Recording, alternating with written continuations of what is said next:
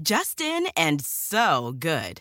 Thousands of summer deals at your Nordstrom Rack store. Save up to 60% on new arrivals from Vince, Rag & Bone, Adidas, Joe's, Marc Jacobs, and more. Great brands, great prices every day at Nordstrom Rack. But hurry for first dibs. Get your summer favorites up to 60% off at Nordstrom Rack today. Great brands, great prices. That's why you rack. Life is a highway, and on it there will be many chicken sandwiches. But there's only one McCrispy. So go ahead and hit the turn signal if you know about this juicy gem of a detour.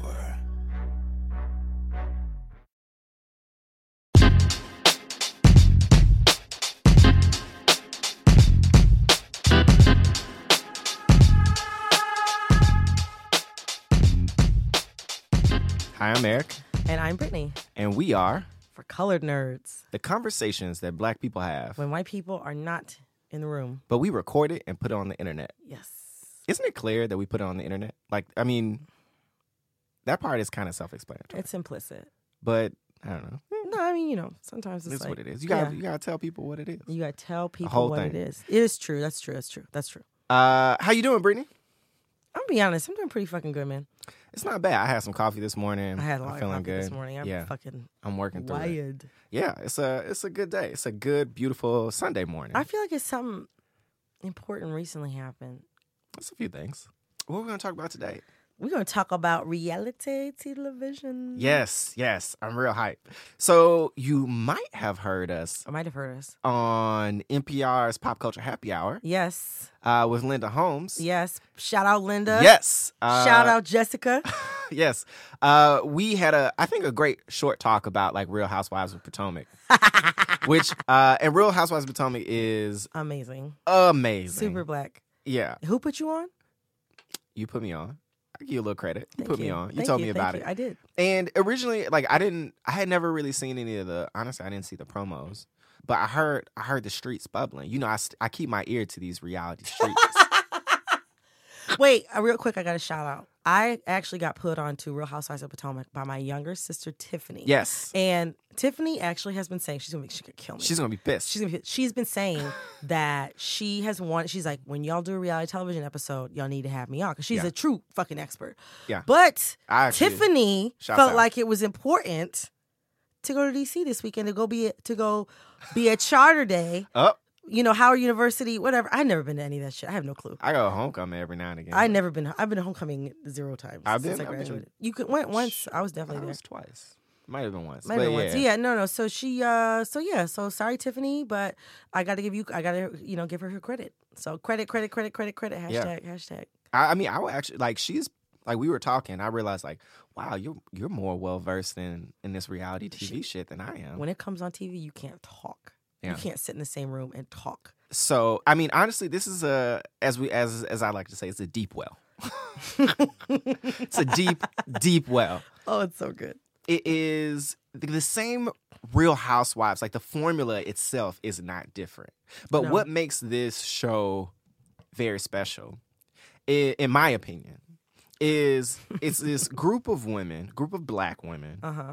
And they clearly have access to a degree of wealth that I don't think the black women in the Real Housewives ecosystem have have have had. Yeah, I'm gonna be honest. They have an, an access to degree of wealth. I'm not sure a, a lot of even the non-black women in the Real Housewives ecosystem have.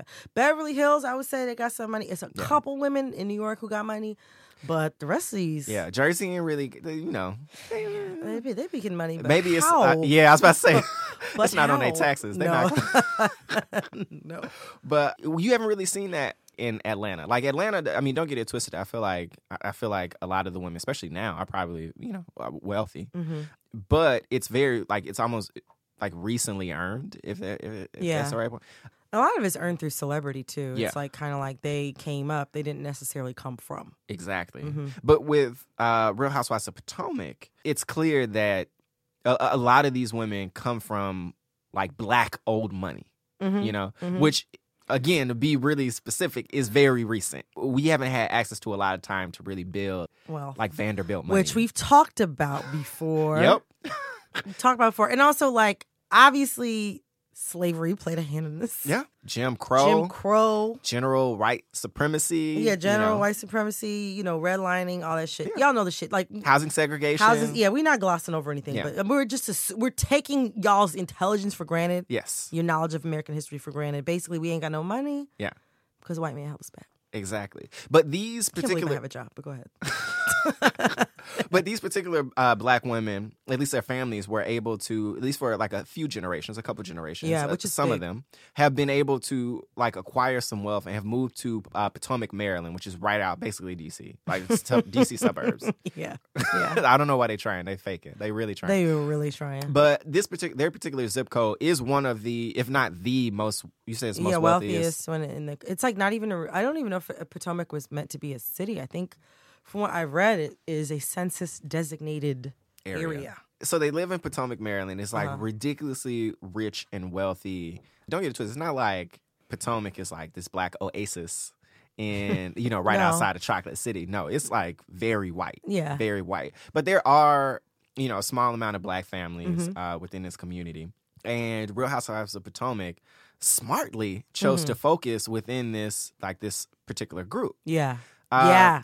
Yeah, like if you So think about it, they very much didn't have to, or they even could have like like branched it out, like could have made it a like a mix. Yeah, they could have had, you know, some white women, some, you know, whoever else was there, but they went all black, which Yeah. I think was a great decision. Yeah, and so all of the women on the show have of like really, really interesting personalities. Like not like not just your typical like oh I'm on a reality TV show, it's lit, you know, type of personalities. They would be lit or doing whatever they're doing, regardless of the show. Yeah, yeah. Um, so you have just to run through them really quick. You have Karen, which is my personal favorite. Mm-hmm. Yeah. Karen is like the matriarch. She is like, she thinks that she, she's like, you know, the, the, the grand whatever poobah of Yeah. the whole situation. She's this old light skinned black woman. A black bourgeoisie. She's always talking about goddamn etiquette. Yes, She has huge boobs. Yes. But yeah, she she is amazing. She's always trying to school everybody and like show them the ways of how black people in Potomac behave Yeah. and carry themselves. Yeah. Um, trying to shepherd them in that way. Yeah. Then you have, I think after you talk about Karen, you always have to talk about Giselle. Oh yeah, I fucking love Giselle. Giselle is lie. awesome. Like, seems like genu- genuinely like a very cool person. Yeah, she actually seems pretty chill. Well, not chill, but you know what I mean. She, I think, also comes from She comes from Potomac, comes from money. So you have Giselle, then you have Charisse, who is like, oh man, tragic as fuck. Yeah. So Charisse was married to Charisse is married to the coach, the head coach of I think Rutgers, Rutgers. basketball. Yeah, Eddie Jordan. He doesn't seem to communicate with her at all. Yeah, He seems like to be kind of a dick. yeah. I mean, she. So basically, she's been raising their kids while he is uh, in Jersey, uh, with no real real communication from him or input. Not It's a- very far at all. It's, it's like two like- hours or something like that. yeah, not a, not even a day's drive. Yes. like no. you could get you start in the morning, you finish in morning, morning. like yes. in the morning time. exactly. Exactly. Um, but yeah, but basically he has been ghost, and she had to break up with him through text message, to which he didn't respond. yeah, she divorced. it. She said she was going to start divorce proceedings if he had text messages. He didn't respond. Oh, that's so painful. Yeah, She has the worst weave though. she does. It's kind of disheartening. yeah, Who should we talk about? Katie. Katie. Woo, Katie. Katie. Katie to me is like this is like in a way the special sauce of Yeah, yeah. yeah. So she probably com- like she also comes from like her family is very wealthy, and it seems Yeah. like her family is relatively prestigious. Yeah. She is biracial. Yeah, she's very, she chooses to. her father's Jewish and her mother is black. Yep, and she is struggling with a lot of things. Um, Yeah. her like how she defines her ethnicity Yeah. how she defines uh her relationship with her boyfriend her long-term oh boyfriend my gosh, who she is depressing. desperate to get get yeah. married to And it's like, yeah, it's she's a, it's like weird too because like I'm not biracial, so I don't know that experience. But you can see that there are she's taking some stretches and some liberties with like choosing like with how she chooses to identify Yeah. and especially in what contexts and why. yes It's definitely scary. yeah Yeah, so she, she's wild, desperate. She's a mess. yeah uh so then you have robin Love Robin. robin is awesome seems real seems chill as fuck Chill as fuck. but her home life It's is interesting. a little But I think it's gonna work itself out. Weird. Yeah. So basically, um, she is divorced, but still lives with her husband. Yeah, Like They still, sleep in the same They bed, sleep in the same bed. in the same house. They got- Kids don't know they're divorced. it's weird. yeah, they're not together, but basically they're together, Yeah, which is kind of like yeah, the and they actually weirdly have the healthiest dynamic, like Yeah. as far as like how they interact with each other. They seem Yeah. to really love each other and care about each other. And like, but he cheated it, and I think that I I actually ultimately think that they're gonna get. they seem like they're. I think they're gonna get back together. And then you have Ashley. Ooh man, Oh shit. yeah. You so- can just tell by a name that she's younger than everybody else. Dude. Yeah, like 26 years old. I think they say Yeah, it she turns time. 27 at her cat themed birthday party, kitty cat birthday party at the show. Mhm. with the cash bar. yeah, with the cat. I'm gonna be honest. Yeah. I really, we're gonna get, we're gonna go back around All the right. etiquette thing because I got some thoughts about that. I realized from watching the show. But go ahead. Okay, so uh, Ashley is, does not come from money. She clearly has come come through Yeah, some shit. she- yeah. um, and has married this very rich, very wealthy uh, developer, Old, white, Australian man Australian man. is weird as fuck. Yeah, very, very strange man. But she, so Ashley is extremely, uh, I guess, thirsty is, is Thirsty, bright eyed, bushy tail. Yeah. yeah. and really wants to belong in, in this group of women who come, who, this group of black women. yeah, right? yeah. That sets up uh, some interesting dynamics on the show. So that's, I think that's everybody, right? I think that's everybody. Yeah, it's a really. I mean, it's it's like if you haven't seen the franchise, it's still early. You can Yeah. definitely get on the ground level. Feel like this is like investing in a business, but the show is just fucking awesome. Yeah. So I mean, I want to come back to the etiquette piece. Karen specifically Oh yeah, is the the like keeper of etiquette and social behavior Yeah. in the group. She's constantly trying to like school all the women on uh on how they should behave. yeah. All these grown women, all these grown people. But I'm gonna. This is the thing, though. I realized from watching this show. So we were having a conversation with somebody else the other day. I actually something I've realized from reading more about the show and from watching it is that like I actually am more like Karen as far as etiquette is concerned than like anybody else. And like some of that is okay. So some of that is my upbringing. Yeah. Like as I mean, like the women who are the type of women who are on that show are not unfamiliar to me. Now, granted, like that type of drama is not Mm. yeah. like you know it's what I'm an saying. exag- it's Yeah. an exaggeration. Yeah, yeah, yeah, yeah. A few things I sa- I would say separate at least you and I probably on the opinion as far as etiquette. Yeah. One is like I'm a woman and you're a man, right? Yeah. So like something that like etiquette and how you're supposed to behave is something that is like always passed down I think from mothers to daughters. And so like a lot of ideas about how you should behave like when Ashley had the cash bar at her birthday party, You were offended. when we were talking about it the other day, I was like, no, that actually really bothered me. it actually really, it was like one of the things where it's just like, it's just not how you're supposed to do things. It really isn't. If you have a at birthday that at, at, with- that at level, level of wealth. yeah, at that level of wealth, you have a birthday party at a bar that you own. It's really tacky and really that rude. they own the to- bar. He- yeah, He did own the bar. yeah. At a bar that you own, it's really tacky to have people come there and and pay for their own drinks. Like that's very, very. It's very tacky to do that. It really is. It's I mean- cheap. Is what at the end of the day, it's just straight up fucking cheap, and I don't like that shit. But like this shit about um, I mean, some of the shit is like too much. Yeah. I'm the older I get, the more I realize that I have very strong ideas about how people are supposed to do things. This is deep. Yeah, This the older deep. I get, the more I realize I have very strong ideas about how you how people are supposed to do things. I don't like agree with Karen all of the time, Yeah. but like that whole idea of etiquette and Yeah. stuff. The other thing is like some of that I think has to do with like growing up bougie, and some of that is like status stuff. Some of that is also like old respectability stuff. Yeah. Um, Keeping up with the Joneses to a degree. yeah, not really so much keeping up with the Joneses, but making sure that you are respected by white people. Probably, honestly uh, in every single situation. So like stuff that maybe you were taught to do in school or Yeah. at work. Like I think more often than not, women are ta- like the. I think women are exposed to a wider range of of household management yeah. At a younger age and consistently throughout life reminded of certain things. So Yeah. like there, there's a friend of ours who refers to me as trained. and like and like but like I get Yeah. I get what she means where Yeah. it's just like if I like I would know how to like plan it and like and throw a party of a certain sta- size or like no like oh, there's certain shit that I don't do that I know I should be doing and Yeah. all that kind of stuff like all of that stuff was impressed upon me a lot as a younger person Yeah. and so like it's weird to watch the show and have see other people respond to some of the etiquette stuff because some of that stuff I'm like, no, you don't write as Karen did to Giselle. Yeah. Um, Give somebody a, a picture a that framed, outlines yeah, a framed like list of etiquette rules or whatever. that like, you're indicating that she did not follow. right, yeah, no, like I don't That's think that petty. that's petty and that's crazy. And there's no need to do that. But there is a certain way that I actually, if I'm realizing now that I do think that things should be done. Some of that has to do with growing up bougie, and some of it has to do with with like being specifically like a black woman and learning how to, excuse me, keep yourself up or seem a certain way to like, you know, like a to like- everyone. To everyone. Yeah. That's really interesting. So, like, honestly, my background, like, it was weird. So, I mean, my my father has a little bit of like not wealth, like he has mm-hmm. a little bit of money or whatever, but we, you know, like our family as a whole does not come from any degree of wealth at all. But living in a certain neighborhood, Mm-hmm. when he moved to that neighborhood, I started going to school in that neighborhood, Mhm. and so I was in school with a lot of people who had who had like dough.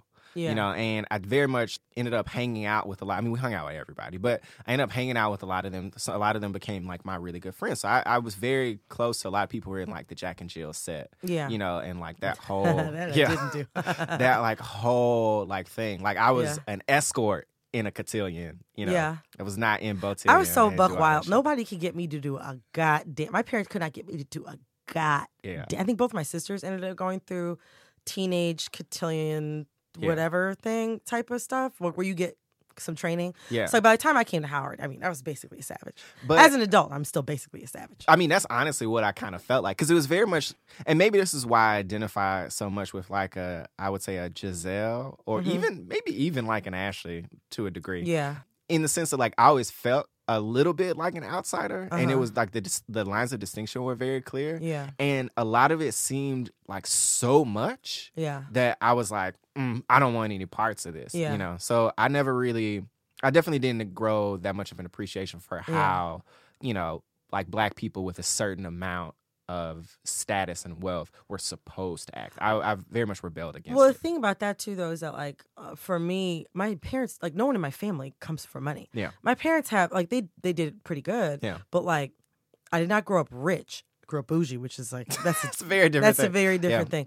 And actually, there's a really good episode of um, This American Life with Neil Drumming and Ta-Nehisi Coates Yeah. where he talks about the difference between being a snob and being bougie. Yeah. So no, I did like like nobody uh, in my family comes for money, but I did grow up bougie. So like there is a degree like I actually do understand like a Giselle or a Robin where it's Yeah. like you came up in it, but also like you know that you don't like you don't really fuck with it. yeah, Like, it ain't. It ain't like it's, It's not not, that deep. necessarily. It's not that deep, Yeah. right? So there's like, I mean, you know, not to shit on the way that I grew up or any of the people that No, I yeah. grew up with, but it's just like that way of life. It's not something that I like. You know, I'm tied to till the day I die. Or No, anything like totally. And I'm not even like criticizing it that much. It just was never really something I could like tap into. Yeah. You know what I'm saying? Like Yeah. there was like at the end of the day I had to drive like back home to like my neighborhood, which didn't Uh-huh. look like the neighborhood where I was hanging out at. Yeah. So like you know, it was like I was visiting. Yeah, I always felt like I was visiting. So I just never Mm. really like, you know, paid Yeah. that much paid it that much money. But it's really interesting to see them put that much stock in those types of relationships, in this etiquette, in this like in this performance. Yeah, like yeah. which is interesting in the concept of like reality TV as a whole, which is very much a performance. Like you're performing your life. they would be performing this shit regardless of the camera. That's the thing that actually I like about it, and the thing that actually like I think maybe has me so invested in the series. I've seen various degrees of this performance. I participated in various degrees. I've had the privilege of rejecting various degrees of this performance in my regular life. Yeah. and so like it just- seems fairly accurate. It seems. I mean, yeah, it's everything is heightened. yeah. but like It's not it's not far leap. it's not. Yeah, if you take all the drama out of it, Yeah. there's not a lot that rings false. Yeah. Uh, so that's like so that's just the etiquette piece. Yeah. The the race part of that is really interesting as well. Uh, and I guess I, when you talk about race specifically in this context, I think you have to talk about uh, Katie and you have to talk about Robin, which is really yeah, interesting. in yeah, yeah, yeah. So and Giselle. and Giselle, yeah, but like so start starting with Robin, I think Robin is really interesting. Um, so Robin is basically passing, like not she's not She- trying to, no, but she could. She could. She is a very, very light skinned woman. Yeah. Like, like honestly, like I was uh, watching with somebody else, and they were like, "Oh, I thought she was white. Wait, she's white." Like literally, they Yeah. just started watching. They didn't have any background on the show. They were like, literally, I thought I, I thought I was watching a white woman. Mm-hmm. Yeah. Which was interesting because I saw her and I was like, "Oh, she's definitely black." Like, yeah, no, I thought black. she was black from jump. But the more she like talked about it, the more like if you take a step back, you look at her, like her hair. She has blonde hair. She Yeah. has like green eyes. Yeah. Uh, she's very, very, light fair skin, skinned. Yeah, and her features are like you know obviously like to, to me they read black, Black, yeah. but like there are many situations wherein she could pass. But she definitely like claims her status as a black woman. Yeah. But is very cognizant of like her skin color and how Yeah. that has probably helped her. Like she talks about how it probably has helped her move through like the social circles in Potomac. Yeah, she like has a she has like a without I think acad like the academic naming Yeah. or whatever. I think she has a pretty she has a seems to have a pretty strong grip on like her privilege, like passing privilege and light skin privilege. Yeah. like economic privilege. Like she seems to understand all that. Yeah. And she like still continue. She always is letting people know that she's black. She's like, I'm black. All no, both, both my parents are black. Yeah. All four of my grandparents are black, and that's like she like went to an HBCU. Yeah. Is a Delta. Yeah. Like she ain't even know AKA. she a Delta. Yeah. So that's that's Robin. But then you have Katie, Mhm. who is very clearly kind of struggling with her like racial identity. Yeah. So Katie, like her dad is Jewish and her mom was black. Yeah. And so she's sitting around there. There's one scene where she's sitting around talking to the other women on the show, and they're all talking about like their racial identity. And she's like, Well, I don't consider myself black. I consider myself biracial. And she's sitting around a group of black women. Right. And it's also crazy because you could definitely be both. yeah, You like that doesn't definitely be both. mean. Yeah. Like, Being biracial doesn't mean that you are not black. exactly. And well, I mean, everybody defines that shit differently. But at the end of the day, sometimes like part so much racial identity is what you know yourself to be. Mm-hmm. what people perceive you to be. Exactly. And also what people perceive you to be. If Yeah. you see a woman who's like, I'm looking at my own self, Yeah. she might be a shade darker than I am, right? Yeah. And she has a weave. So like if I see her, I'm gonna be like, What's She up, black. sis? You black. Yeah. like Yeah. we, we black. It's lit. You in the club. right. And like, you know, she like she's biracial. That's totally legit. Yeah. You know what I'm saying? Like And no and but no she, one's saying that that's not the case. No one's saying that she's not black and Jewish. Yeah. The name she had a Jewish naming ceremony for her kids while late, and it was like it was. It's like an it's like weird because like I have family that's black and Jewish. Yeah, Well, yeah. and it seems to me to be opportunistic in trying to secure her boyfriend, like the Yep. like a marriage proposal from her boyfriend who's Jewish. Yep. That really grinds my fucking gears. Yeah. It's just like that's that's like that's your fa- that's literally your family's heritage. Yeah. And you busting this shit out just so because she was married to a Catholic guy for a, a while. Yeah. Well, not for a while. They were friends for a long time. I looked this shit up. They're friends for a long time, and then they like they finally started dating. and They married, and actually, it's weird because they divorced, but like they're still cool or whatever. And he like seems to be like a like a nice guy or whatever. But yeah, now all of a sudden she's like, I'm re-embracing my Jewish heritage, and it's like that to me got to be embarrassing for her family.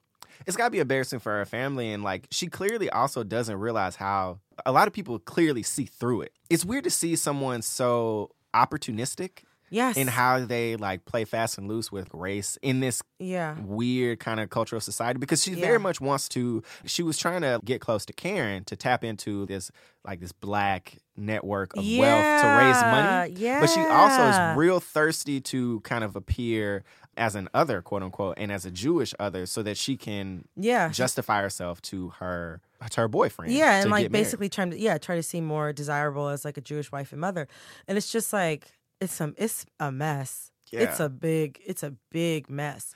It's interesting because one of the things I really like about the show when you talk about um, Giselle and Karen both look like actual like white Barbie dolls. Like, do you know what I'm saying? They both have pale skin. They both have like bright greenish blue eyes and like blonde hair.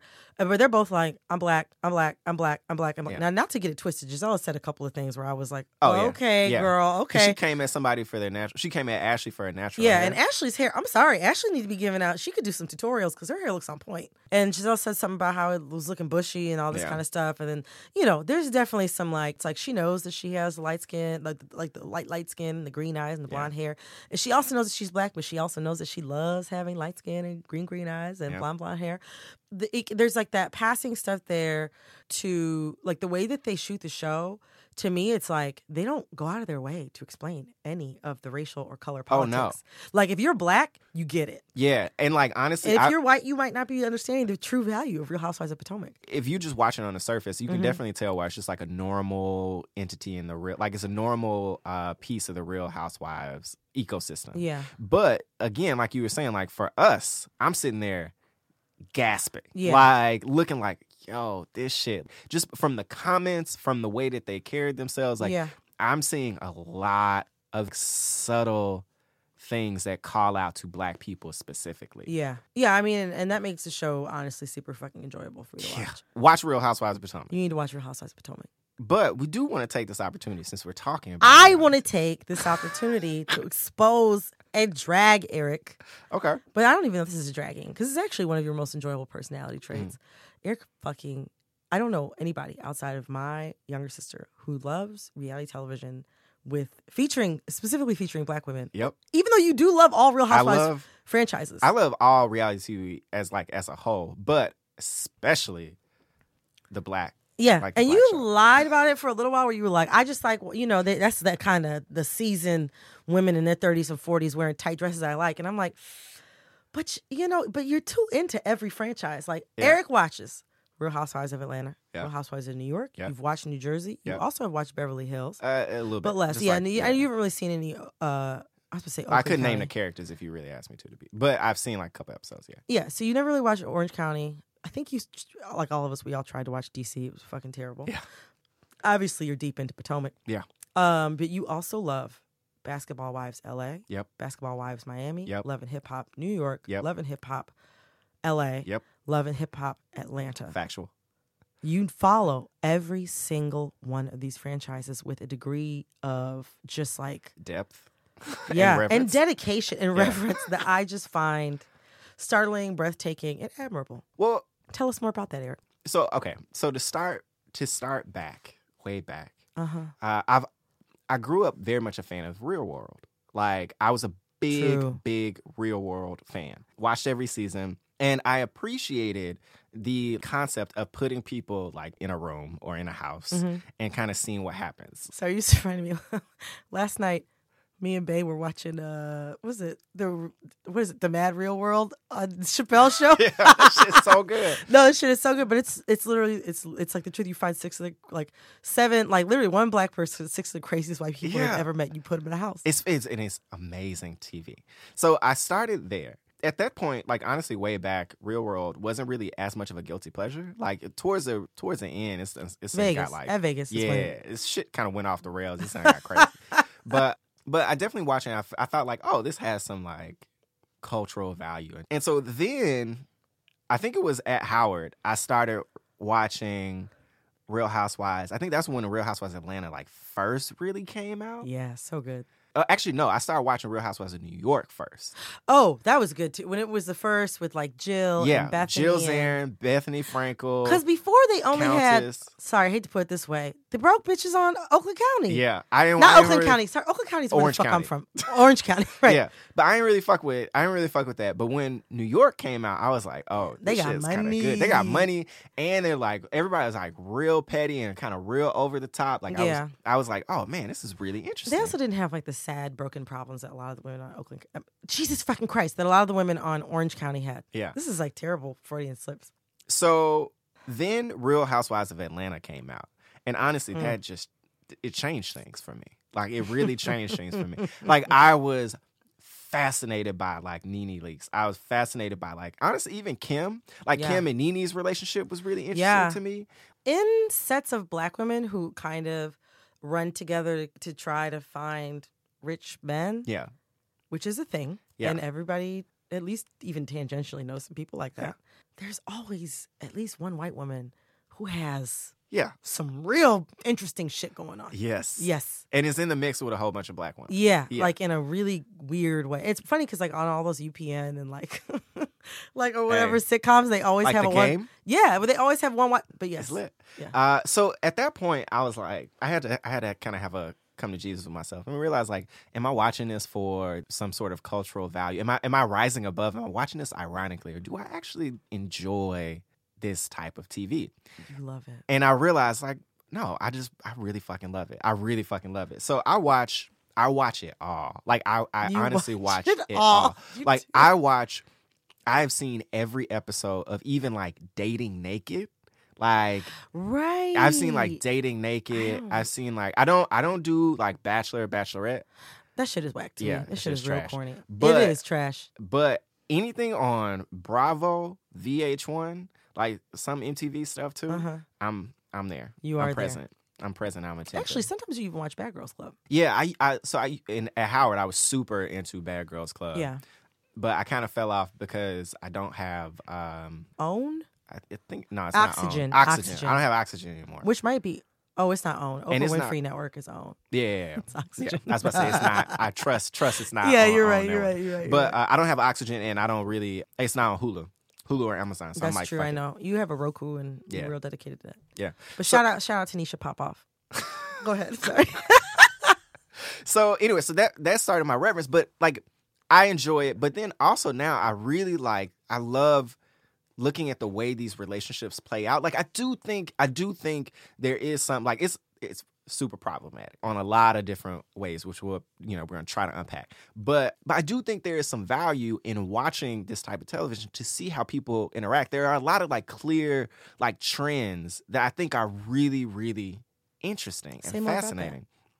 So one, I actually didn't even really I couldn't um qualify it until I saw I've, I've been reading uh, Bad Feminist by Roxane Gay. Shout out Roxane. Shout out Roxane Gay. We talked about her in Price of Black Ambition. Yes. So, you know, looking for something else, go check that out. go check it out. Uh, it's an early episode. Early episode, sound quality's bad, but Hey. still you still fucks with us anyway. Yeah. But so I've been reading Bad Feminist by Roxane Gay. She has an essay called The Garish Glorious Spectacles. And in it, she talks about this book, Green Girl, and the concept of being a green girl. And so she kind of describes it as like life as a performance and gender specifically as a performance.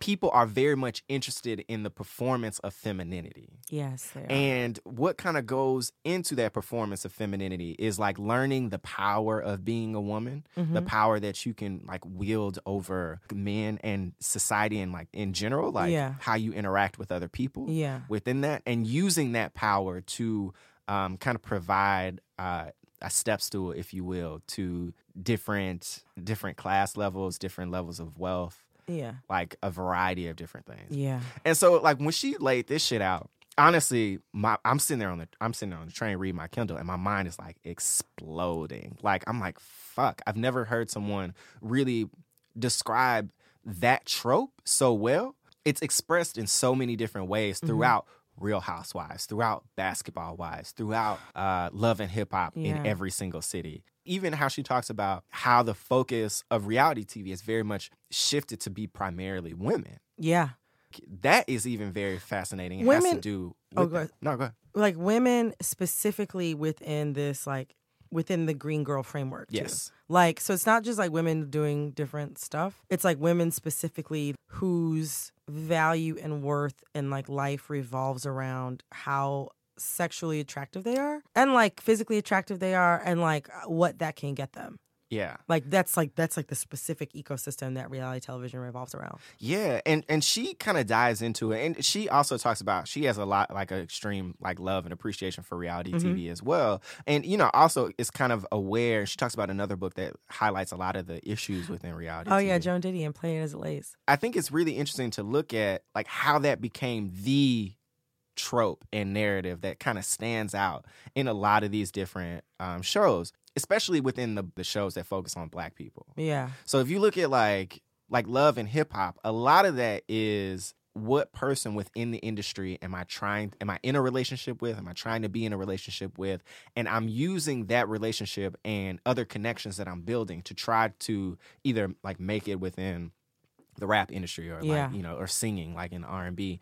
I'm using that to try to gain some sort of wealth. Like that is very much how they're like how they approach it Yeah. and laying out their ambitions within eBay Motors is here for the ride. With some elbow grease and a whole lot of love, you transform 100,000 miles and a body full of rust into a drive that's all your own. LED headlights, spoilers, whatever you need, eBay Motors has it at affordable prices. And with eBay Guaranteed Fit, it's guaranteed to fit your ride every time. Keep your ride or die alive at ebaymotors.com. Eligible items only, exclusions apply.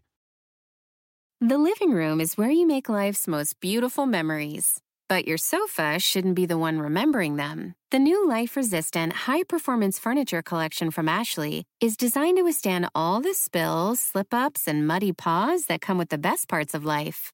Ashley high performance sofas and recliners are soft, on trend, and easy to clean. Shop the high performance furniture in store or online at ashley.com. Ashley, for the love of home.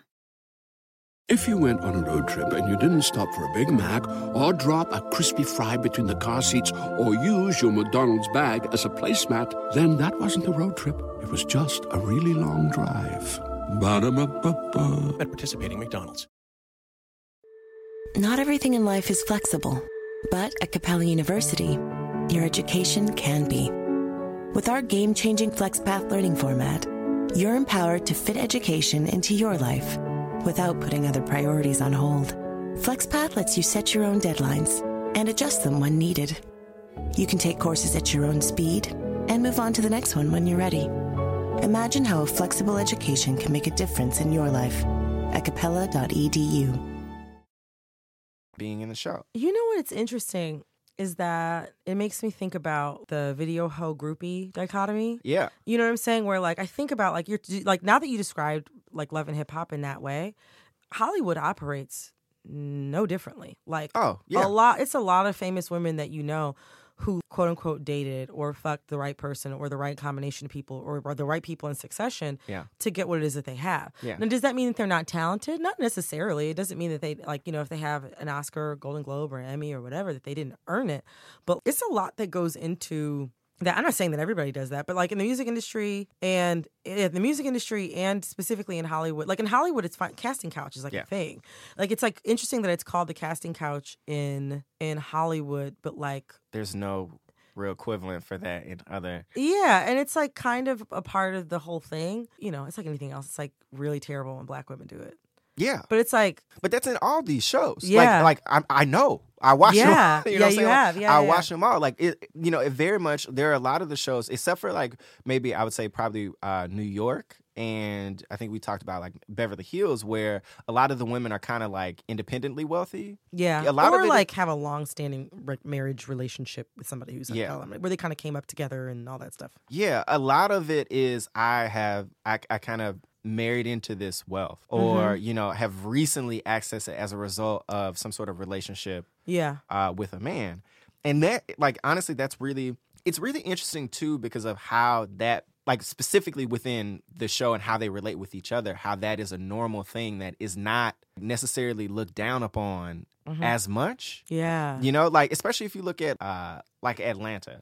Like Atlanta is fascinating because uh, like no one there seems to come from a long line of like money. no, you know? if any line of money. Yeah, like I mean, you have and you you have certain women who I think who have made their money on their own. Like Cynthia, clearly like made like she made her money from being a model, Yeah, and you know she married Peter, who she thought probably also had money, and Peter had no Peter money. have no money. uh, and Kandi And Kandi has her own money from being in she was in SWV Xscape with with Tiny. with Tiny. Yeah. Yeah. So and Kandi had her own money, and so she proceeded to kind of gain more wealth after being on the show. Yeah. But if you look at like Nene and Kim, who you know Yeah, like who were really really popular like they very much like they kind of married into their wealth and were very new to it. Yeah, but initially they weren't really shunned. Now when they get into it sometimes they try to you know like come at Nene for like she used to be a stripper. Yeah, and that's kind of something that happens like frequently. Yeah, but for the most part it's kind of an understood method of coming into the the the group. And i mean i think that's fascinating too for how like if you look at outside like outside of that type of ecosystem that's not really how people would describe that. People are usually a lot more judgmental. Like from from what i've seen oh, Oh, if you yeah, like yeah, yeah, yeah, yeah. married into some wealth oh you married for money yeah, Like, yeah, yeah, yeah, yeah, yeah. and that i mean to me that's really really interesting and, and maybe it's as a result of it women being at the center Yeah. of these storylines and conversations like men are very much are supposed to be kind of on the periphery but that's just a fascinating like thing to, to yeah, witness. that is. It's like interesting. I wonder if I don't know. I, I can't put my finger on it. It's kind of like reality TV had been around for a while, Yeah. right? You know what I'm saying? I feel like when um when VH1 started their celebrity reality programming with the Surreal Life, yeah where Flavor Flavor Flav and, and Bridget Brigitte Nielsen like met really for the first time or whatever. Like that first I think that started off more as like a freak show bizarro kind of Yeah. thing. Like that's how I think that that sort of that the, the reality television as we know it now, I feel like that's kind of how that started. And then you get into like the flavor of love thing and i think Yeah. that sort of started off a certain like somewhere between flavor of love and like the bachelor it started off this idea that like a lot of women should be vying for a man's attention and it's interesting that like that is the that's the like that's the type of reality show that seems to have it seems like it's actually primed to have the most longevity because like like competition reality shows yeah um, they're just based up off of general like Survivor or like Amazing Race. Those I think have, have like waned in popularity. Totally. For like expert like expert competition, which I think people like like competition reality shows like Top Chef or like you know um, Property Brothers or you know whatever that kind of shit, you know, all that kind of shit people Yeah. want to see. I don't think Property Brothers is one, but you know, like lo- lo- love it or list it, right, yeah. right? So like people want to see people like to see people who are great at what they do compete, but like people really like to see women who are kind of more or less regular Mm-hmm. compete for like even if it's not the attention of one man, like. You had me watch. I'm not very familiar with the Basketball Wives Yeah. franchise. It was just like I think it came out at a time where like I didn't really have a TV or I was going out a lot. I don't know. Yeah. might have just been drinking a lot, going out a lot. I just missed. I Might have been TV. living. Might have been living. I might have missed the TV. But um, you had me watch yesterday the Basketball Wives LA Yeah. season four finale. And what was the, the thing that was really interesting to me about it that made it, that was really different than any other reality show is it seemed like it like captured what you're talking about and so and captured the and like and also the essence of like competing for a man's attention. It, it like captured all that. Like these women, there was like a desperation. So you have like within the Basketball Wives franchise, it's kind of run by Shaunie O'Neal, who Yep. is Shaquille O'Neal's ex-wife, and also just like in general, I think that like even outside of being Shaquille O'Neal's ex-wife, she seems to have meaningful entertainment relationships. Like I want to say Yeah. she gave Kevin Hart like one of his first major shows. She's like somebody who knows people can kind of get shit done in LA. It seems Yeah, like, definitely. and then you have Tami Roman. Who is a? I'm going to be like, and I think you would agree with this. She seems to be a master of the form. Oh yeah, she is like she is skilled. She is an expert. She's expert level reality TV game. If these bitches is violins, Tami Roman is a fucking Stradivarius, okay? It's hey, where's the lie? Where's the lie? Like so, like they're kind of, and they're also a little bit older. They come Yeah. from sort of like an old. There was, they were, they were basketball wives before being a basketball wife was something that you could aspire to. Yeah. Right. And then so you see them sort of. You see with Shaunie that she's seemed to be like a kind of a like a savvy woman who Yeah. formed a lot of relationships to be able to continue to support herself. It seems like very well. Yeah. Um, She's after doing- she's yeah, doing- she's doing great. yeah, she's right. straight. And she's an executive producer on the show, which I don't know if she ever started out that way. I don't know. No, I think she did. Oh, she did. I think her. she always was kind of the convener. She was kind of like the initial. Yeah. I mean, she was in the mix initially. Yeah. But then, like, once she re- once the shit like popped off, she was like, "Let me take a step back and like put your all pedal. shit together." Right. Yeah, yeah. And then you have Tami, who's like, all, like Tami, who knows how to keep shit going and Yeah, knows how to she's get a her shit check. starter. She's a shit starter in Yeah. the best way possible. And so you have them on one side, and then you have these younger girls who I who like I think some of them they seem like they're under thirty. So like lot of they them do, are yeah. young enough to have wanted to have this lifestyle that they thought was something. Yeah. They don't seem to have considered that they're they needed like a backup plan. Certainly again, I'm taking you all's intelligence for granted. There's something to be said for the fact that patriarchy gives women Yeah. a limited amount of choices. Yeah. And then they get punished for choosing wrong. Yeah, like a lot of women get pushed into this these types of relationships and are groomed for it. Yes, are groomed for it. Yeah, Ooh, then- which is like a which is like its own thing. But yeah, yeah. So like but it was just very, very interesting to see that like they didn't seem to have anything else going on. Yeah. And like they didn't seem to have any there was no safety net for them that they had tried to provide for themselves. Like they like their goal was to get on this show and to put on this ball gown or whatever Yeah. or you know, and like Half shit pop off. And have shit pop off and sit at this reunion. Like it was weird because it almost seemed like I was watching them. Like they recapped the season. Yeah. You know now for Real Housewives of Atlanta or something like that, they'll have like a two or three part Yeah, reunion. they have right? to. They have to because there's so much shit that happens. Yeah. Or even like Even I watch um, Yeah, I was gonna say Love and Hip Hop Atlanta. Yeah. They I had had stepped away. from- reunion. Yeah. Yeah. they have to because so much shit happens. I got bra- back into Love and Hip Hop Atlanta recently because I had stepped away for a couple seasons, but I ended up watching a reunion and I was like, "Yo, I have to watch this shit." But with Basketball Wives LA, it was weird because like they didn't have anything else going on. Like this, it was like it reminded me sort of of like what the base of like the base. Like the basis, I guess, of what these shows really is. Yeah. These women are not vying for the affection of specifically one man, but there's a certain type of man who they like all of their actions are governed by. First and foremost, is not necessarily can I provide for myself or provide for my children. It's governed by like, will a man like this find me attractive enough and appealing enough to have me as his wife and, prov- and then provide for me and my children? It's like there's, it's like it's weird because we're like Draya or whatever. Yeah. And like I think a lot of y'all know who Draya is. She's like been a fixture, I think, on Basketball Wives LA for a while. Yeah. I don't watch the show, but I still know who she is. She's very famous on Instagram. She's also very infamous for not really taking care of her kids. La di da. So Draya, they didn't fuck with her on the show. It Yeah. seems like this season because she didn't need to be on the show. She actually through I don't know if it's waist trainers, Instagram tea, or weave or whatever. I honestly have no clue where she makes her money. She uh, she has a uh, she has a bikini line. It's actually very very popular. It's called Mint Swim.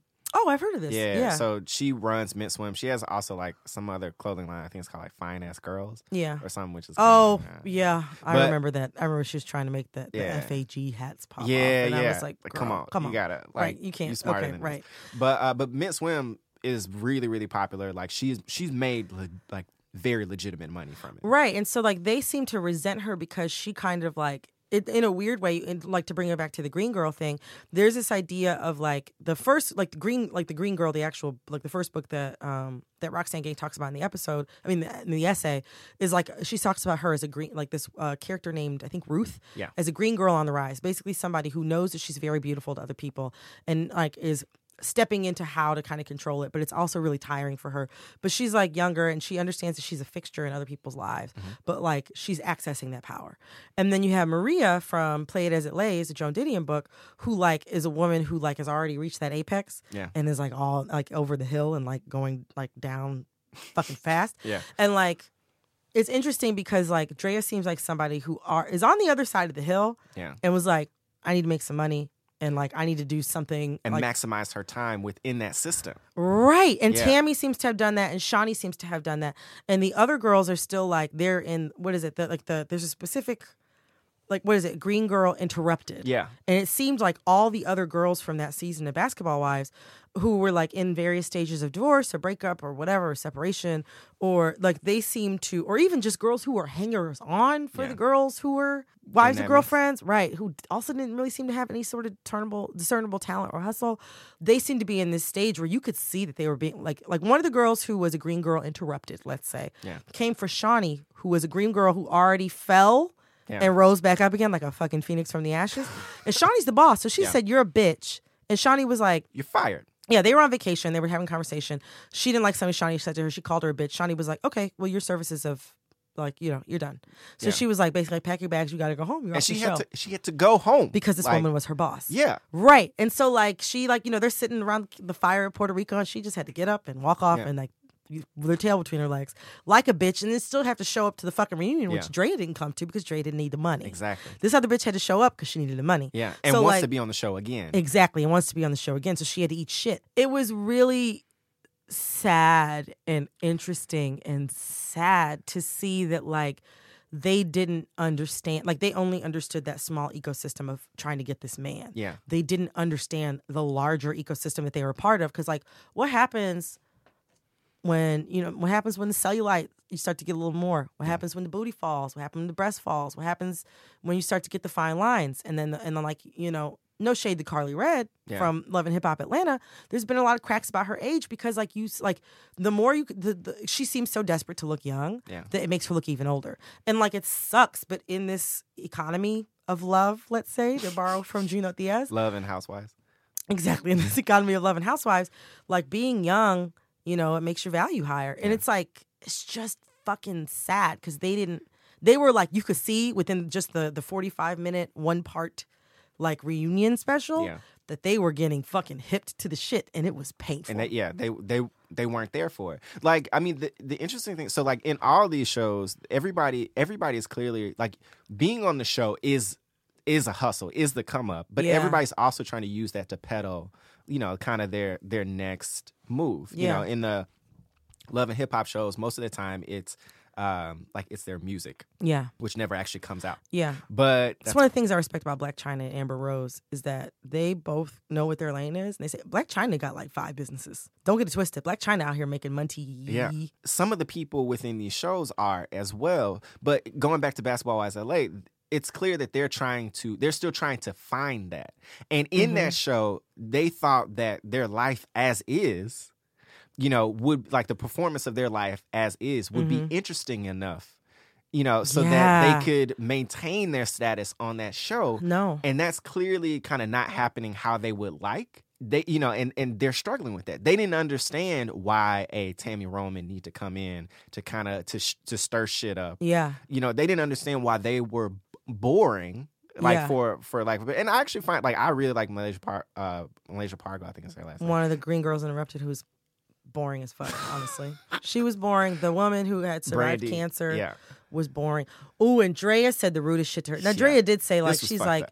she basically was like, you know, you're basically saying, like, your cancer storyline is boring. It was interesting and meta to see Draya, com- like, they had a private conversation where basically she said on the surface, and this is rude, and, and it was rude on every level. Yeah. She said on the surface, basically, you having cancer is Doesn't boring. matter, yeah. It doesn't matter. Nobody cares about it.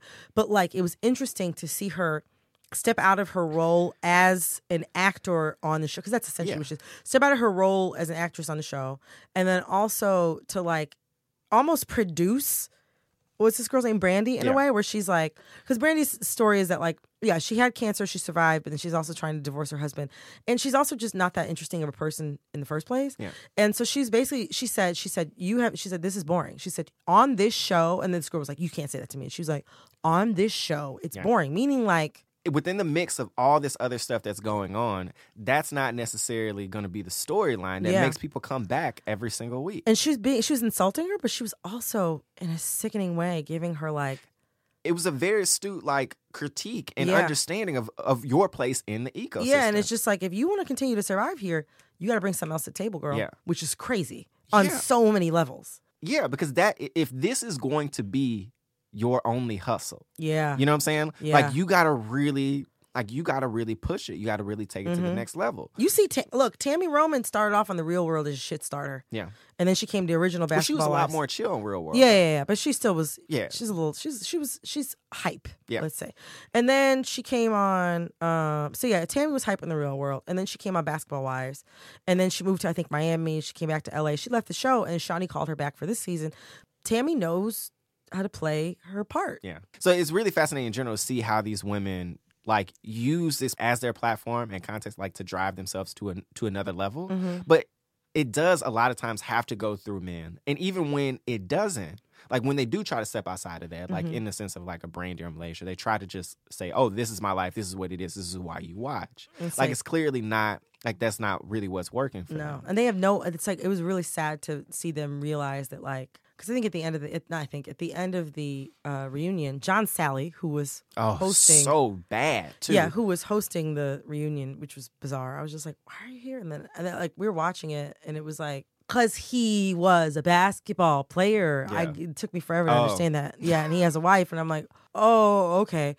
But he asked Shaunie, like, you know, basically, are you bringing everybody back from this season? And she was like, mm, I don't know.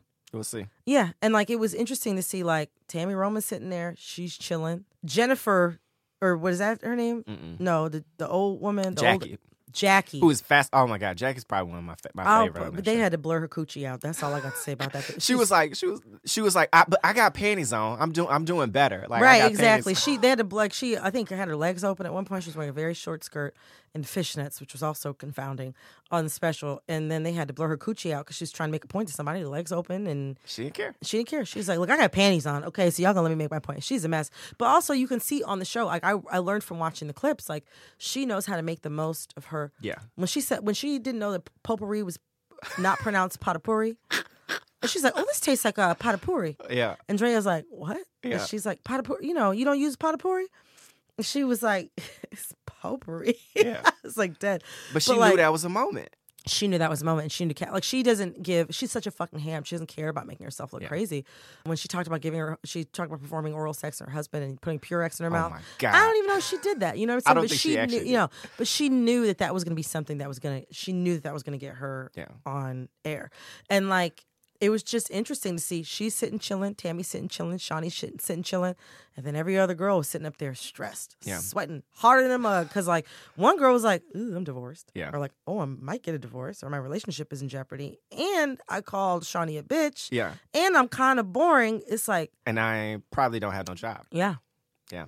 Yeah. So I do want to talk about like I want to talk about Love and Hip Hop, the New York version, uh-huh. and specifically Cardi B, because like I don't think like Cardi B is clearly having a moment right now, and I think she she as a person is fascinating within this like reality TV ecosystem. yeah. for very much how she kind of she she definitely is in that green girl rising stage a little bit like she's she's tapped into like she had a social media following and that like blew up. She kind of like took that to the next level. Yeah.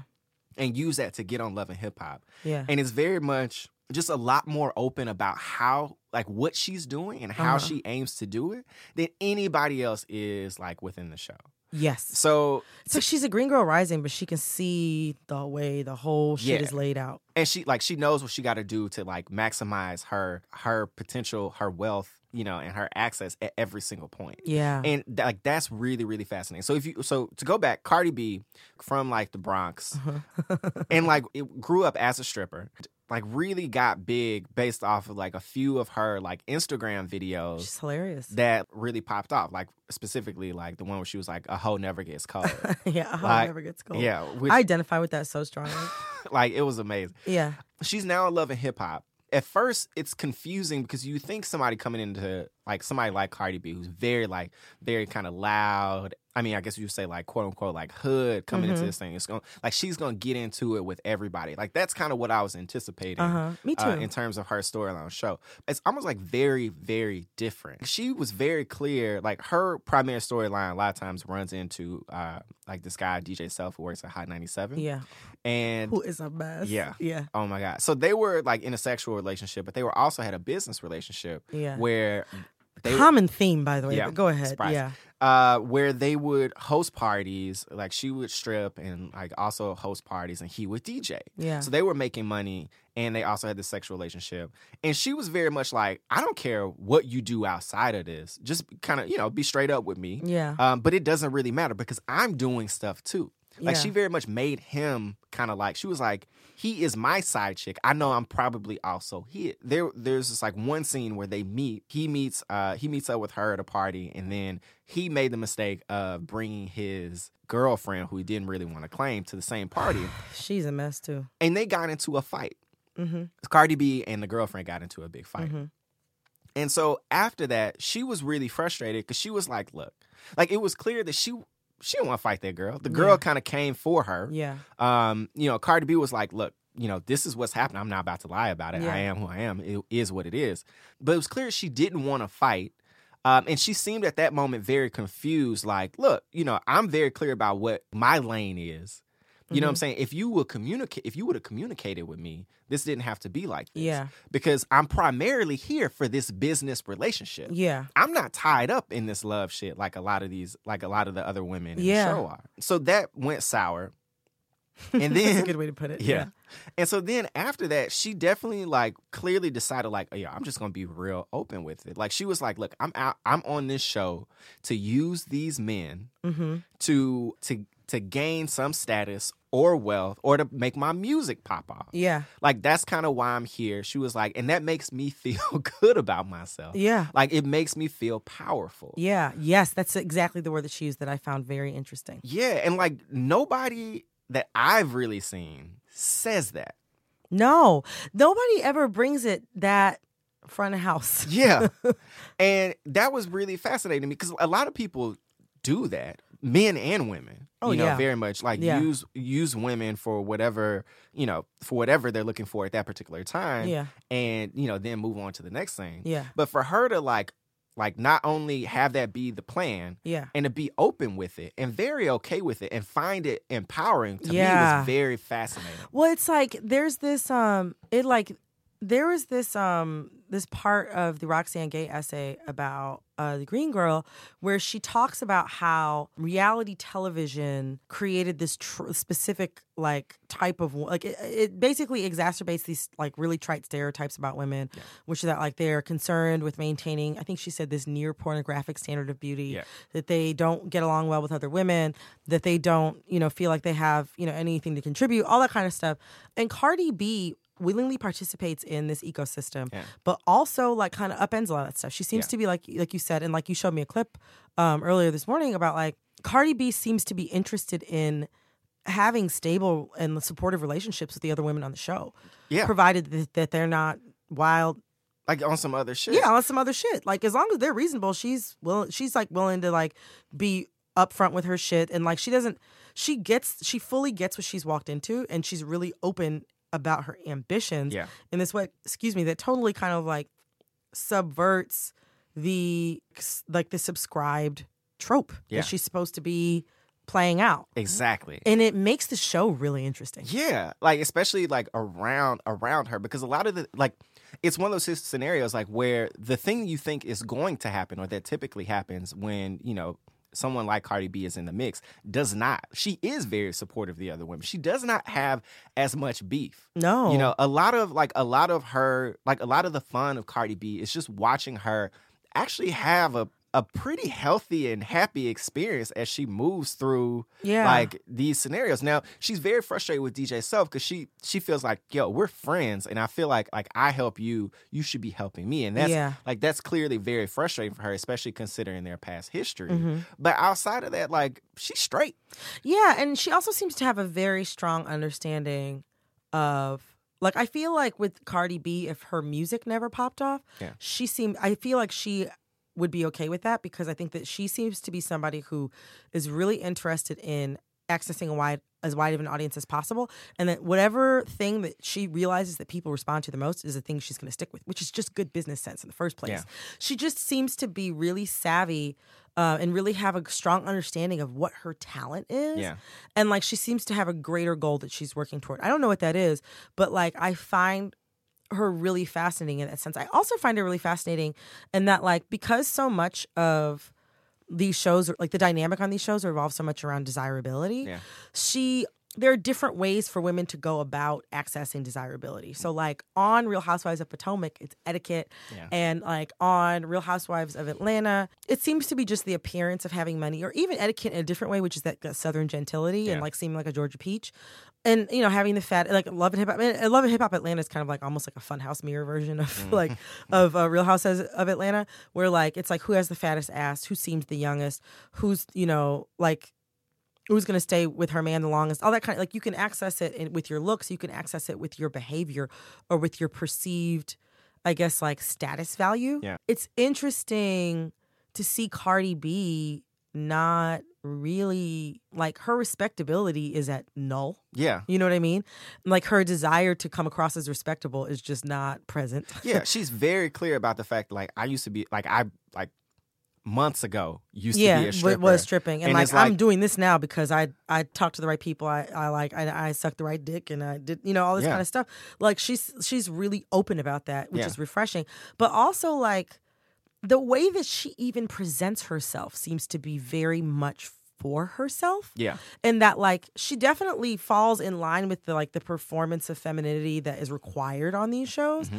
but like it still seems like a lot of what she's doing is for her like there are not that weird hairstyle that she wears with the cornrows that lead into the big four the two And the braids, yeah the and then the four braids and sometimes she puts them between her titties which looks weird but it seems like she likes it Yeah. like it seems like everything that she does is kind of for even like um, one of my coworkers actually put me onto uh, like a two hour Cardi B compilation, like in best of Cardi B's Instagram 2015. Which if you got two hours, Yeah. Instagram only give you 15 seconds. So if you got deep. two hours, then you're you got a back catalog is pretty Yeah. strong. And this is just the best of right. Yeah. Just the best of one year. Yeah. So I didn't. I haven't seen it yet. Um, but he was saying that like one of the things he found really interesting about her is he, he said that like he's a fan of her on the show and that he finds her comic timing to be on point, her business sense to be on point. She's fucking hilarious. And also he said that it's interesting because she's not also afraid. She like has she has an understanding of like her audience and giving them a little bit and taking it away, and that like people make comments about her teeth because her teeth are crooked. Yeah. And she like was crying, I think, in one video about how you know like people were talking about her teeth and it really hurt her. But she was like, but lets me suck dick better. So, you know, whatever. And like that I find to be very interesting. Cardi B probably has enough money to get her teeth fixed. Yeah. She definitely does But right she now. don't really She's not pressed. no, she's not pressed. She don't give a fuck. Yeah. It's like she doesn't it's like so much of even on Real Housewives of Potomac and definitely throughout the Love and Hip Hop and the Basketball Wives franchises seem to be like who's the most who's the most beautiful, which there's like the the standards are weird and it's a lot of time has to do with like I don't mean to put this the wrong way, but like there's a like within like music circles and with athlete circles, men have this obsession with like foreign. You know what I'm Yeah. saying? Yeah. And like we I- touched on that we touched on that, yeah, and we've touched on it. I think in other ways in other episodes. As long as you seem kind of black, Yeah. but you don't look too black, Yeah. that's like the that's like the thing. And Cardi B don't even really like. Granted, she's a light skinned woman Yeah. and she's also Latina, which like offers you in black circles a Yeah. wild amount of privilege.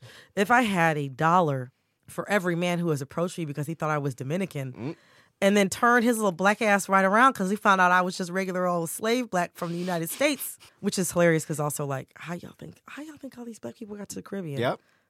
But never mind. That's that's that's another episode. That's another episode for another time. They just got they got brought over by different colonizers. Yep. But Made a different stop off. made a different stop off exactly. Um, so when they found I'm not Dominican, they I mean it's like you know you see them it's like a, you know do a 180 on their heels to turn Yeah. right the fuck around because like just being regular black is not that interesting. Like it's interesting to see like she does have a certain amount of like privilege in that sense, right? But still she doesn't have the the expected signifiers. Yeah. You know what I'm saying? She doesn't go out of her way to look the way that you would think that these men want her to look. She's Cardi B for Cardi B Yeah.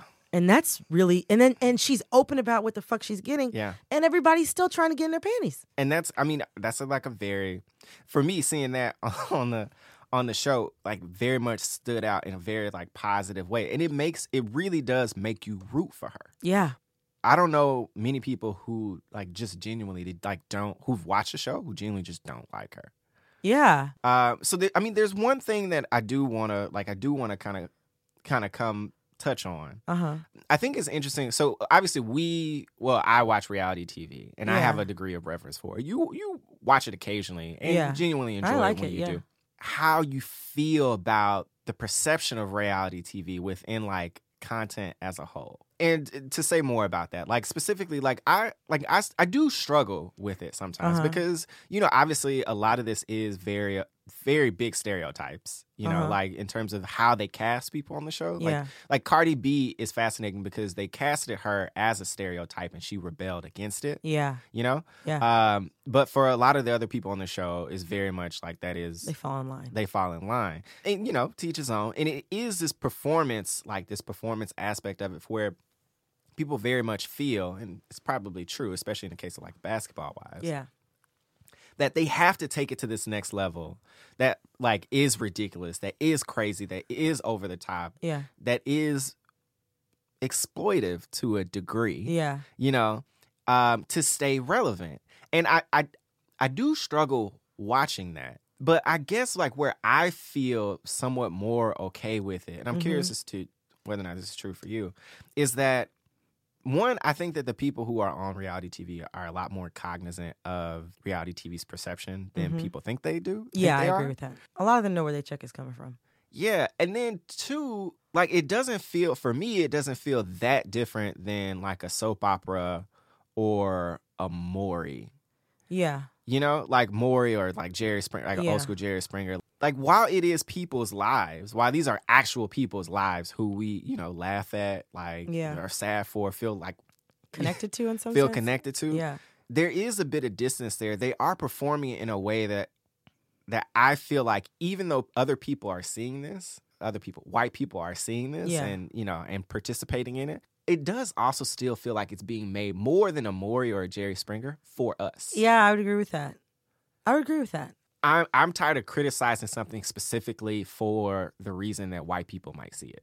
yeah i don't care about that That shit is ridiculous. i'm gonna tell you what white people don't care that we can see like Donald. Trump oh yeah, Donald Trump. or clear. like Honey Boo Boo. Yeah. Like they don't care. Like so, what I'm saying is like they don't care that we can see that. I don't. I think black people have every right to be just as fucked up as white people are. yeah, yeah, I think we deserve that right. I mean, I could see how like I think that for some people, I think like you said, there's enough people who are savvy enough to understand that like there's a trade off to have all of us up in your business to be performing your life in front of all of us for maybe honestly only three to six months out of the year, Yeah. right? You get a lot more money than you would get otherwise, and you have a lot more opportunities to make money, whether it's club appearances or opening, you know, s- stores and starting some sort of line. Yeah, because start- everybody got a line. everybody and their mama got a line. Yeah, like you have opportunities to do stuff like that and opportunities to make more money and have more people know who you are. Like I could see how like they know kind of what they're getting out of it, I think in a lot of senses. I mean, you do have certain people who don't know and then they learn and they fall off, or they don't know and they learn and they become Draya. You know what I'm saying? Yeah. Or they become Nene or they become Tami Roman. Yeah. And honestly, like I feel fine about those women. I guess the thing that is kind of weird, something that is like becoming harder for me the older that I get, there's a certain mentality I think that you have to stay in in order to participate in that kind of lifestyle.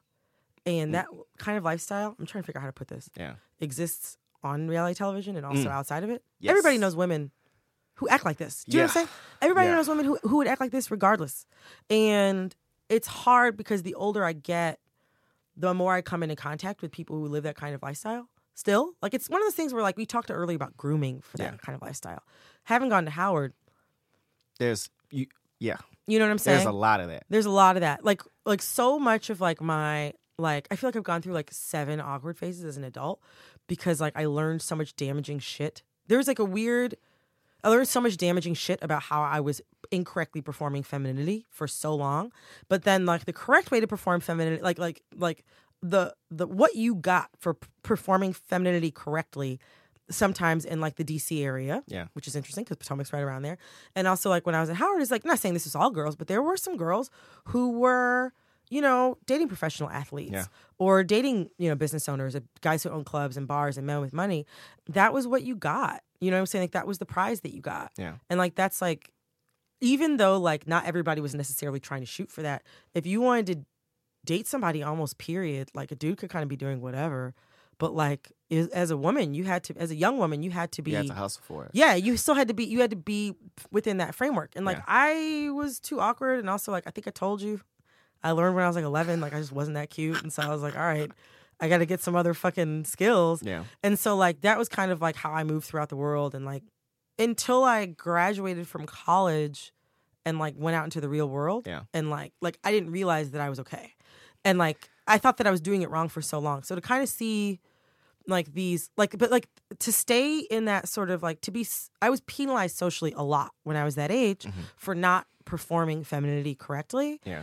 And I fully acknowledge, I think I said this to you, I fully acknowledge the fact that like for me to perform femininity quote unquote correctly, it wouldn't take that much. Yeah. Like I get that. Like I totally, totally understand that I fall within a certain range of attractiveness that like if I all I had to do if I visited the right, you know, People beauty, yeah, some shit up. exactly. Yeah. Maybe if I got a trainer for like six weeks, Yeah. like I would be okay. Yeah. But like, you know, and there's some people who are never like, you know, people are never gonna feel like they're performing correctly.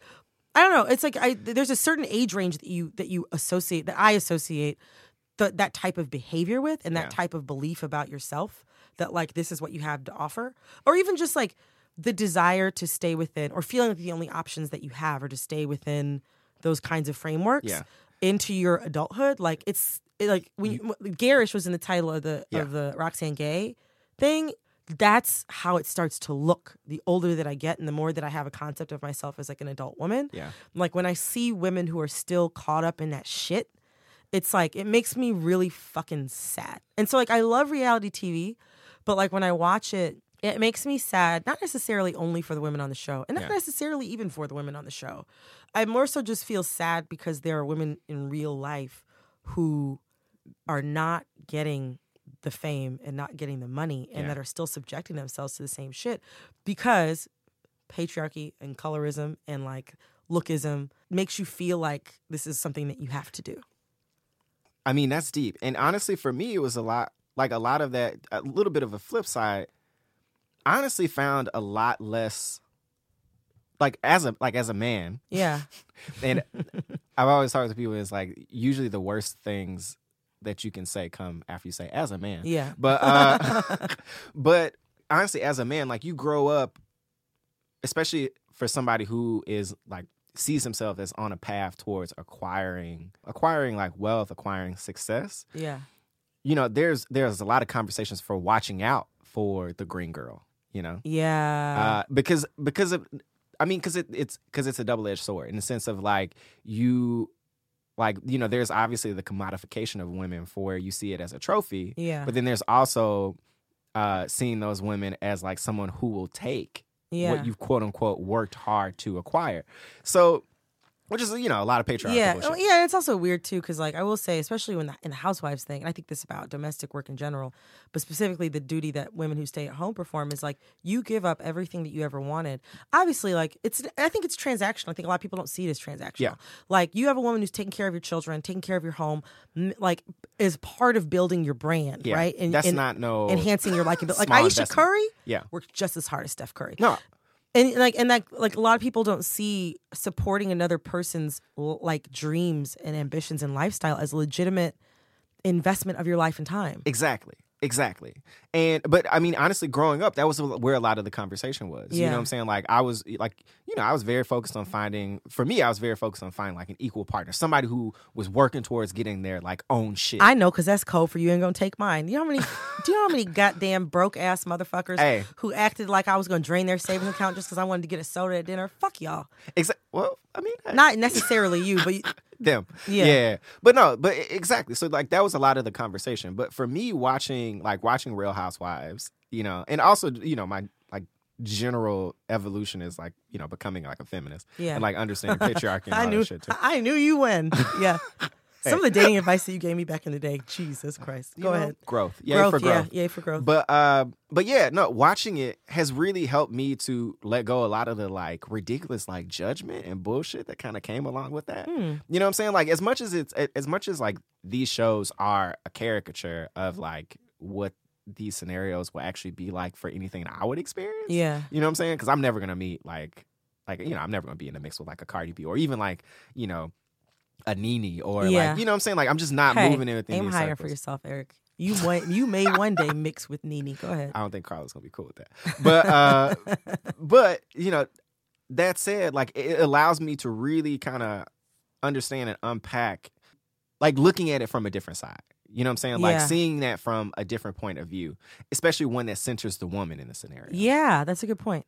And I think that's like for me that that also is something I find beneficial about it. You know, regardless of all the like bullshit that it that it involves. You know what I'm saying? Like for for the women in the scenario and like the exploitiveness. Mhm. But like I see a lot of those things in it as well. And I think that's Yeah. important. And also it's interesting to see that like the men in these scenarios, we didn't really get a chance to talk about this. Yeah. But a lot of times like I think men are really realizing that for the women in these shows, like how that they how they've acquired a certain amount of fame is you know, performing their femininity in a specific way and, you know, Mhm. this kind of like petty ecosystem. Yeah. And they're now Petty ecosystem. I love it. they're now very much trying to like participate and catch up.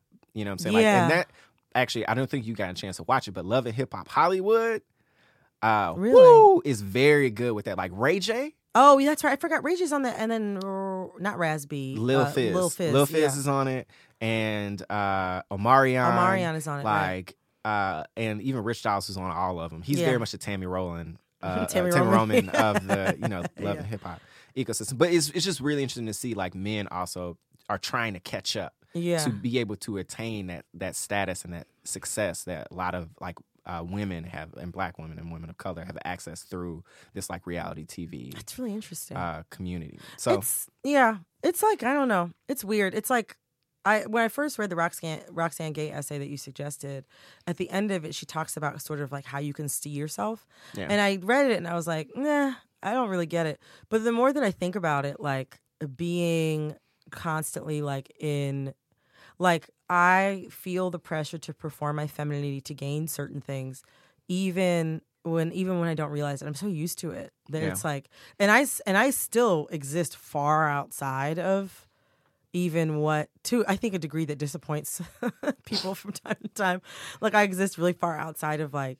See, and I would like. I mean, I would love to if I felt like it would come to me with with greater ease. yeah, if I you would would feel more comfortable in it, Yeah, if I could feel more comfortable, and also if it just didn't seem like it would just take so much fucking effort, I would greatly enjoy Yeah. doing the things that one does to better perform, quote unquote, my femininity. I would love to do those things. need a lot of YouTube to know, tutorials. Yeah, and like I just don't have the I don't have the I don't pick stuff up like that very Yeah. easily. I would love to be able to do that. I still like there's still a lot of stuff that I do that like and there's still a lot of things like experiences that I've had in my life where I've existed within a similar framework. It's like you can't fucking you can't fucking escape it and it takes so much fucking deprogramming to even be able to live healthily outside of it. And every woman is still somewhat like even like okay, so like I have a great job. I have things that I do that I find creatively fulfilling. I have wonderful friends and family. I have a great relationship. And like I have a great specifically healthy relationship. Yeah. I'm sure you would agree after Yeah. having been around for years and years. Yeah. yeah. but- Upgrade. fucking upgrade. But um it took so much willful abstention Mm-hmm. from like from so much shit. Yeah. And it took so many years of fucking therapy and so much of like what we've ref- you know we've we discussed before Melissa Harris Perry describing as standing upright in a crooked room Mm. to be able to function healthily.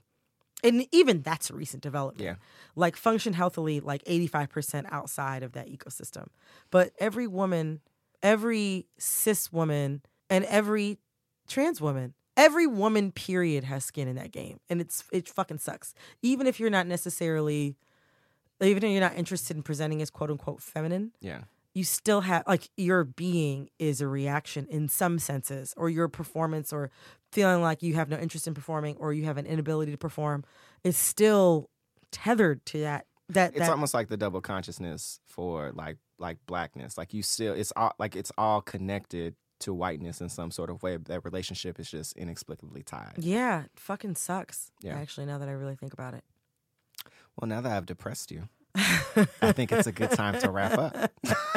this was good. I'm glad that you wanted to discuss this. Yeah, I, I mean, it's been bubbling for a long time. I think I'm glad Real Housewives of Potomac was the kind of the Gateway drug. yeah, because I think it's a really good. And honestly, it's a, if you're if you're new to reality TV and you've you know and you've for the people who feel above it, I find the Real Housewives of Potomac is one of the ones that will like break you down and like yeah, come down here with the rest of us Exactly. because it's fun. It's so fun and it's so interesting. And I think that there's a lot there. Yeah, I agree. So, as always, we love it if you write us and tell us if you agree or disagree. Yes. And uh, actually, we got a really good email. I gotta, uh, we'll shout them out on Twitter. But Yeah. somebody wrote to us and they were saying that we always tell people to review. We never ex- exactly Oh, tell them where to review. iTunes. So please go to iTunes and write us a review. You know, whether it's about a specific episode or the show in general. Yeah. Tell us what you think. We Yeah. really appreciate it. It really helps people find the show. Yeah. And generally, you know, tell your friends, share. Yeah. Share, share, share, and share alike. Yeah.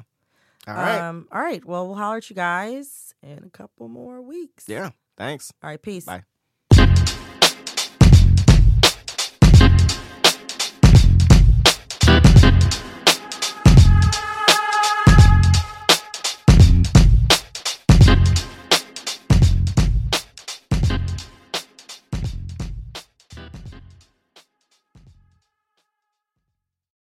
With chocolate treats mixed into dark chocolate ice cream, the Tillamook Chocolate Collection is a chocolate game changer. Because the thing that pairs best with chocolate is more chocolate. Tillamook Chocolate Collection Ice Cream. Extraordinary Dairy.